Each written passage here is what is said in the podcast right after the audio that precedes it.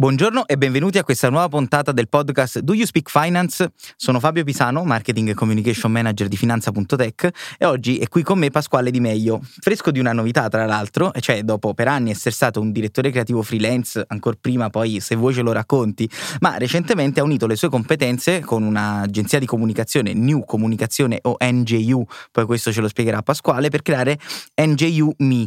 Prima di tutto quindi in bocca al lupo per la nuova avventura Pasquale. E uh, grazie per essere qui con noi. Ciao Fabio, grazie eh, a te per l'invito ed è un piacere poter eh, trovare un momento di conversazione che non sia solo un progetto, ma la possibilità di raccontare anche qualcosa che è anche una grande passione.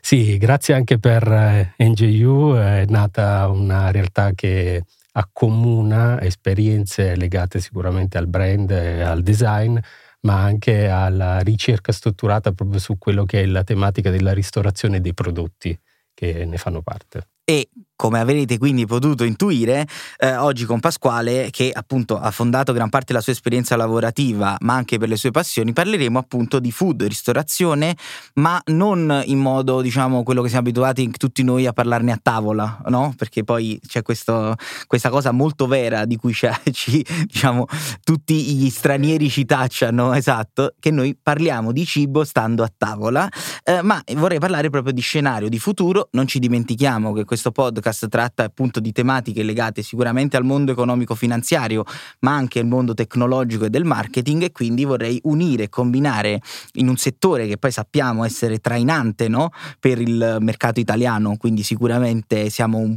di, da un punto di vista proprio eh, internazionale il paese a cui vedere per trend in questo settore, anche se poi sta diventando sempre più globale il, lo scenario. Eh, parliamo quindi di futuro, parliamo di quello che sarà in, in particolare scenari per la ristorazione e partendo forse da quello che è successo negli ultimi anni e andando a vedere che impatti avrà per il futuro. Quindi partiamo velocemente dal passato, perché se no parliamo sempre delle stesse cose, ormai è passato qualche anno, ma il Covid ha cambiato il modo con cui italiani intendiamo la ristorazione e ci interfacciamo con lei o no?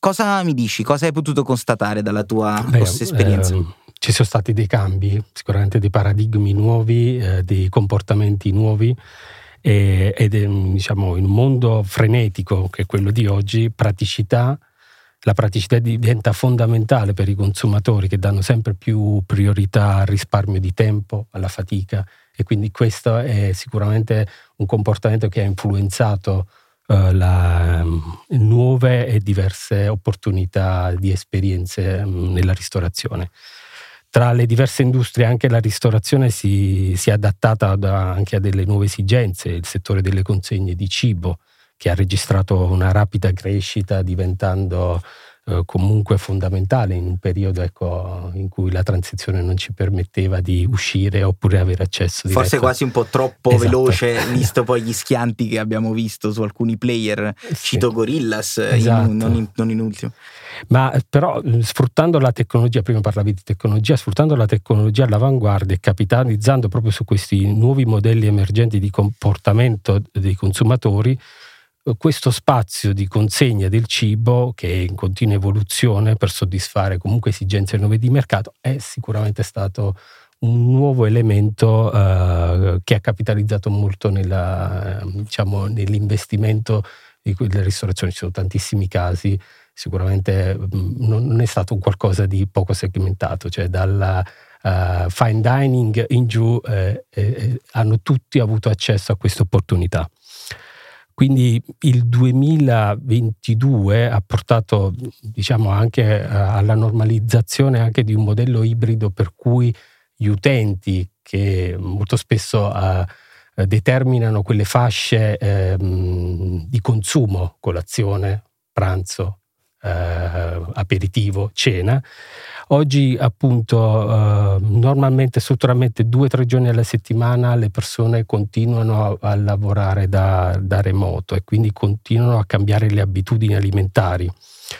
Se da un lato abbiamo visto una riduzione della spesa appunto per colazioni, pranzi, eccetera, eccetera, uh, uscire fuori a cena è comunque ritornato ad essere quello il momento preferito da parte dei consumatori.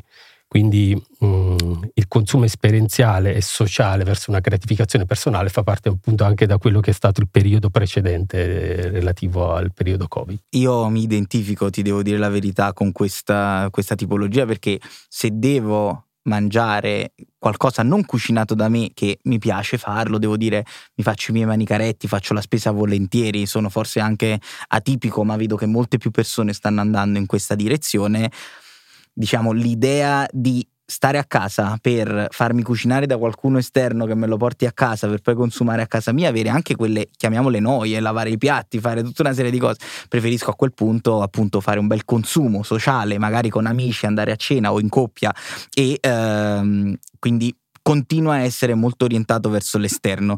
Ma al netto, diciamo, di questo trend che si sta normalizzando pur mantenendo la sua natura ibrida, come diceva, che ha modificato il Covid, quali altri trend nel mondo dell'oreca, che per chi non fosse familiare con questa dicitura è, sta per hospitality, restaurant e caffè, quindi il mondo anche in alcuni casi no, dell'ospitality, quindi eh, alberghi e loro eh, punti di, risto- di ristoro. Eh, quali altri diciamo, trend hai potuto osservare? Quali sono passati e quali prospettici? Beh, i trend chiaramente sono interessanti proprio per monitorare scenari, ma clienti e consumatori compiono scelte quotidianamente verso un ristorante, un servizio, sicuramente per la loro qualità ma anche e soprattutto eh, per quello che il brand, ecco parlando appunto di brand, rappresenta per loro. Ne apprezzano eh, quindi nella loro determinazione di scelta la personalità, i valori, i contenuti culturali e come dicevi sicuramente l'idea di ritornare a una socializzazione, a una convivialità che sicuramente ci appartiene sia come italiani ma comunque fa parte proprio del contesto della ristorazione. Cosa ho notato? Uh, posso citare alcuni casi che sicuramente sono rilevanti. Che credo sia la cosa che spiega sempre meglio. Sì, eh, sicuramente um, l'angosteria, un, un brand eh, che ha posto l'accento sulla necessità proprio di trasformare l'esperienza di ristorazione in una marca solida e, um, e con un'identità unica e riconoscibile che appunto met, eh, fa sì che appunto rappresenta quella scelta che l'utente fa quando poi sceglie un luogo dove appunto avere socialità e comunque eh, uscire a cena. Beh, sicuramente per tutti quelli che gravitano su Milano e le altre sedi dove l'angosteria ai ristoranti eh, non è nuovo, ma magari spendi veramente un minuto o due parole per spiegare chi è, cosa fanno, insomma, per Beh, contestualizzare meglio la tua case study. Beh, l'angosteria è sicuramente mh, sinonimo di un ritmo italiano per la buona tavola. Mm-hmm e si colloca sicuramente in una fascia alta, ma eh, ha trasformato diciamo, la fama locale ad un format pronto per essere esportato in contesti internazionali, tant'è che oltre appunto a quelle che citavi, le loro sedi milanesi, eh, sono a Parigi, St. Moritz e sempre in Italia a Paraggi. Quindi, però lì in quel caso la determinazione di un brand che appunto fa quel salto da ristorante a brand di ristorazione è determinante per avere anche un apprezzamento proprio da parte degli utenti. Certo, molto chiaro. Ci sono altri esempi interessanti che arrivano più dal mondo tecnologico come Doubles, che è stato uh, studiato per offrire prezzi di prenotazione variabili a seconda delle posizioni dei tavoli, dell'orario di prenotazione. Ecco, qui, qui nasce proprio l'idea di come la tecnologia e i brand cercano di intercettare quei nuovi comportamenti da parte degli utenti. Scusa, una domanda su questo. Tables, scritto T-A-B-L-Z, giusto perché la pronuncia, diciamo, sul naming forse potevano fare di meglio. Ma è un enabler, cioè è un software che i ristoranti usano, quindi è praticamente applica una logica di applicazione di un dynamic pricing un po' evoluto alla logica della ristorazione che oggi invece risulta essere molto flat, diciamoci la verità. Esatto, apre un nuovo flusso di entrate per i ristoranti, cioè in maniera tale che possono accedere però con questa variabile a seconda appunto della posizione dei tavoli, dell'orario di prenotazione, quindi mette delle condizioni diverse affinché ecco, l'utente possa scegliere anche uh, in base a un prezzo differente, a uno slot più comodo alle sue certo. necessità. Se voglio il tavolo panoramico pagherò un 10% in più. Esatto. Ok, grazie. Mm, altro Altri, tema, eh. sì, il concetto di alta cucina chiaramente poi non è più lo stesso, parliamo di alta cucina per poi ecco, andare un po' in verticale, sta evolvendo, si sta ampliando lo spettro di realtà che iniziano a farne parte, mm, molti chef uh, determina anche nuove classificazioni, bistrò, osterie, eccetera, eccetera. Uh, l'attenzione si sta spostando ad un'alta cucina e quindi gli stellati, il fine dining, quindi format di diverso tipo caratterizzati da servizi atmosfera di cibo di alto livello. Questa cosa è ricaduta anche un po' al basso, appunto, il tema dei bistrò, il tema delle osterie, oggi è rivalutato in virtù del fatto che appunto il contenuto è comunque di alto livello. E mm-hmm. quindi non c'è bisogno più di classici canonici ristoranti stellati in posizioni super esclusive o all'interno di contesti alberghieri importanti, eccetera, eccetera. Quindi questo però perché il cliente è alla ricerca di un'esperienza che è formata da diversi ingredienti, non più solo da un piatto di altissima qualità e il prezzo non è più una discriminante su questo, su questo caso. Il cliente quando va a cena vuole un'esperienza fatta da tante cose, tra cui il cibo. Ed è, oggi è tutto più informale, forse non ci interessano più effettivamente i brand eh, nella ristorazione, ma vogliamo stare bene e mm. questa è una determinante importante. Chiaramente i brand fanno in modo che questa cosa sia percepita pur uh, sotto il cappello di un brand. Sì. La tendenza è sicuramente più prodotto meno chef. Questa è un'altra okay, novità. Mi, mi, mi, ritrovo su alcune di queste cose che hai detto, insomma da utente sicuramente ho notato, percepito un innalzamento e quindi questo effetto diciamo che dal top si sta spandendo a tutto, diciamo quasi ai ristoranti di massa, alle osterie, ad altri format, questa eh, veramente attenzione all'esperienza a tutto tondo e eh, però in qualche modo no, se parliamo di eh, più, esper- più esperienza, più prodotto, è proprio quello che i brand in qualche modo vogliono fare, no? Cioè marchiare con una certa garanzia eh, quello che è l'output finale. Quindi sappiamo che lo chef è uno, alla fine in qualche modo forse gli chef sono diventati dei brand, questo anche lo possiamo dire sicuramente.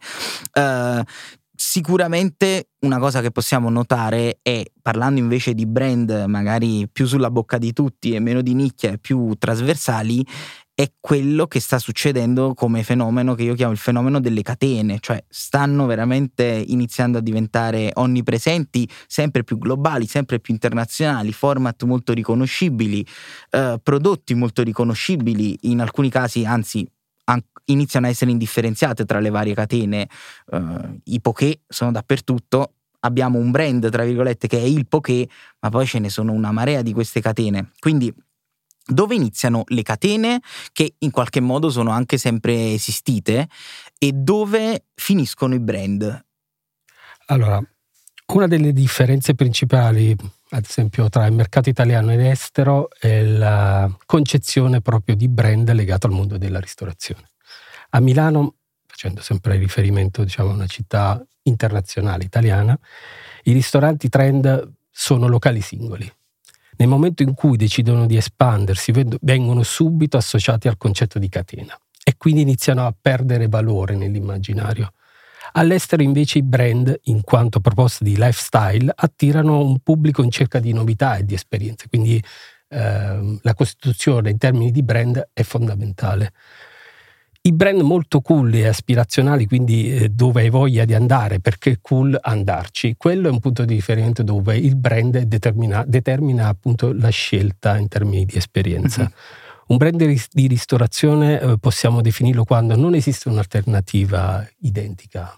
Vedi alcuni esempi di show termini proprio di sì. contesto, perché ci sono dei valori, uno stile, ma soprattutto una filosofia e un modello che è difficile da replicare. Quindi mm-hmm. questo è un po' ecco quello. Facendo proprio quello che citavi, cioè un brand che nella ristorazione italiana viene visto in un modo ma all'estero diverso, eh, diciamo mi viene in mente Jamie Oliver, no? che è sicuramente chef ma anche personaggio proprio mediatico, ok? Che però ha sicuramente un imprinting che è riuscito a costruire dei, dei, ristoranti che hanno il suo brand ma che allo stesso modo sono visti come degli ottimi ristoranti, cioè non c'è... Quindi eh, come, ehm, come lo vedresti in Italia? In Italia c'è, non penso, non sono aggiornato al 100%, eh, avrebbe successo? Secondo me sì, perché ripeto, risponde a quell'idea di non esiste un'alternativa identica e quindi identitaria. Mm-hmm. Ed è fondamentale per la costituzione ecco, di un'esperienza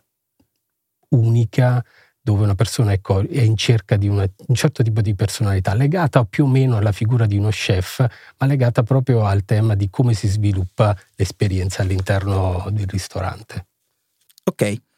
Ora, fermiamoci un secondo, abbiamo forse, data la nostro background e il tuo attuale invece lavoro, parlato molto di brand, no? Invece stiamo facendo nel 2023 un podcast di una fintech, parliamo di tecnologia, food e tecnologia. Sembra quasi un connubio in antitesi, eh, se tu parli della genuinità del food, tutto si ritorna no, alla nonna, agli orti, eccetera, eccetera, però non credo sia così. Quindi quali innovazioni tecnologiche hanno davvero cambiato il cibo che mangiamo e dove sono avvenuti i cambiamenti? Beh, Faccio ancora un esempio perché è molto... Sempre la cosa migliore. La sfida interessante appunto è il caso virtuoso di Planet Farm. Uh, Planet Farm sostanzialmente crea vegetali ottenuti in vertical farms da posizionare ovunque, quindi senza uso di pesticidi, erbicidi, diserbanti, minimo consumo di acqua e di suolo per, prodotti, per prodotti naturali e di alta qualità. Um, loro è uno sviluppo tecnologico, assolutamente tecnologico, ma l'incontro tra la loro realtà, quindi la loro idea imprenditoriale tecnologica e la ristorazione ha avuto negli ultimi anni, negli ultimi anni l'ultimo anno, eh, una forma importante nell'incontro ecco, con l'alta gastronomia, che sono i Cerea, la famiglia Cerea, che uh, tra la loro galassia c'è il Tre Stelle da Vittorio a Brusaporto. E proprio lì a Brusaporto Planet Farm eh, proprio è un caso di continua intesa collaborazione, addirittura ha realizzato un'esclusiva vertical farm concepita proprio per loro, proprio per soddisfare le mhm. richieste di un ristorante gastronomico di altissimo livello che incontra la tecnologia ad uso esclusivo proprio del ristorante da Vittorio 3 Stelle Michelin grazie a una rivoluzione tecnologica cercano di cambiare i paradigmi dell'agricoltura. Quindi la tecnologia applicata al food in genere spaventa. Planet Farm invece riesce a tornare a un processo originario attraverso appunto la tecnologia eh, che cre- quindi mettendo in condizione ai vegetali di crescere nelle condizioni più naturali e protette possibili, replicabili a zero impatto ambientale.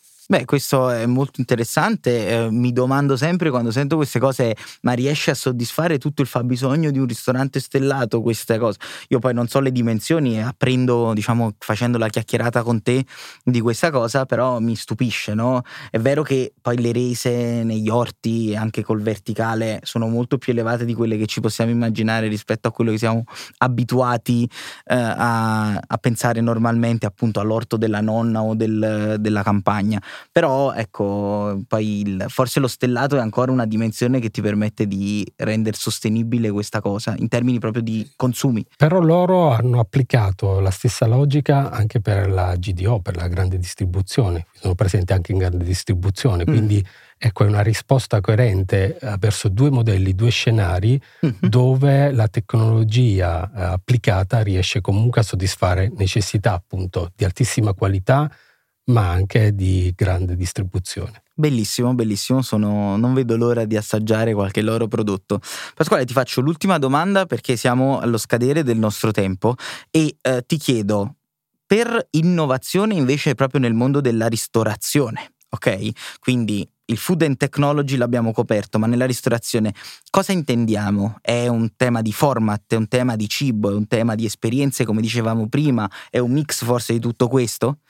Allora posso risponderti. Coerenza e innovazione sono a mio avviso indispensabili nella costruzione di valore simbolico. Nell'economia dell'esperienza non importa quanto sia buono un prodotto o un servizio, l'esperienza che fornisce ai tuoi clienti definisce in definitiva il cuore e l'anima del brand. Semplificare eh, la scelta in mezzo al caos e concentrarsi su prodotti di qualità in un'epoca di sovraccarico di informazioni può sembrare un atto rivoluzionario. Ok, quindi una sorta di combattiamo il paradosso della troppa scelta che ci ha visto ormai da anni vittime, diciamo, di una sovrabbondanza di input, stimoli, eccetera, nel ricercare selezione, pulizia eh, e semplicità esatto. che però devono avere un significato. Esatto. Va bene, allora Pasquale, eh, faccio una breve sintesi di tutto quello che ci siamo detti e poi eh, ti saluto siamo partiti, diciamo, da quelli che erano un po' i trend nel mondo della ristorazione, pre-Covid, post-Covid, con la delocalizzazione, le dark kitchen, quindi queste cucine che dal fine dining fino diciamo, al fast food ci, fatto, ci, fanno arrivare a casa quotidianamente il cibo che ci serve, ma anche un ritorno alla socialità e invece al metodo diciamo, di consumo, alle abitudini di consumo precedenti, quindi cene, ristoranti, che però sono sempre più improntati con un alto livello di qualità e un'esperienza che il cliente tende a ricercare. Uh, che va oltre lo chef, ma va più sulla sostanza, prodotto, esperienza, devo stare bene, devo mangiare bene in Italia e nell'estero abbiamo dei concetti di brand associati proprio a queste esperienze che sono un po' diverse, mentre all'estero lo ricercano e lo vogliono, forse il brand, in Italia paradossalmente appena si diventa brand c'è il rischio di diventare visti male, chiamiamola così, però è anche vero che c'è forse un po' in controtendenza perché poi questi chef che tutti noi abbiamo imparato a conoscere nell'ultimo decennio stanno diventando dei veri e propri brand e abbracciano modelli di esperienze di ristorazione diverse che abbiamo visto essere anche forse forse proprio frutto dell'innovazione in questo settore. Infine, parentesi tecnologica, abbiamo visto come Planet Farms, ma tanti altri, diciamo, stanno con successo applicando logiche di te- tecnologiche alla eh, farming in questo caso, quindi alla produzione di materia prima con precision farming, con eh, utilizzo ridotto di risorse naturali, proprio per dare un prodotto di qualità eccelsa, in questo caso tale da essere stati scelti da un 3 stelle, che come dire sappiamo essere il massimo riconoscimento della ristorazione. Quindi abbiamo trattato un sacco di cose, siamo andati un po' oltre, ma sono ben lieto anzi di aver parlato di queste cose. Pasquale, io ti ringrazio. Grazie a te Fabio. E eh, mi raccomando, continuate ad ascoltarci, seguite Pasquale, Pasquale Di Meglio su tutti i social e finanza.tech ovviamente sui nostri canali. Grazie e alla prossima.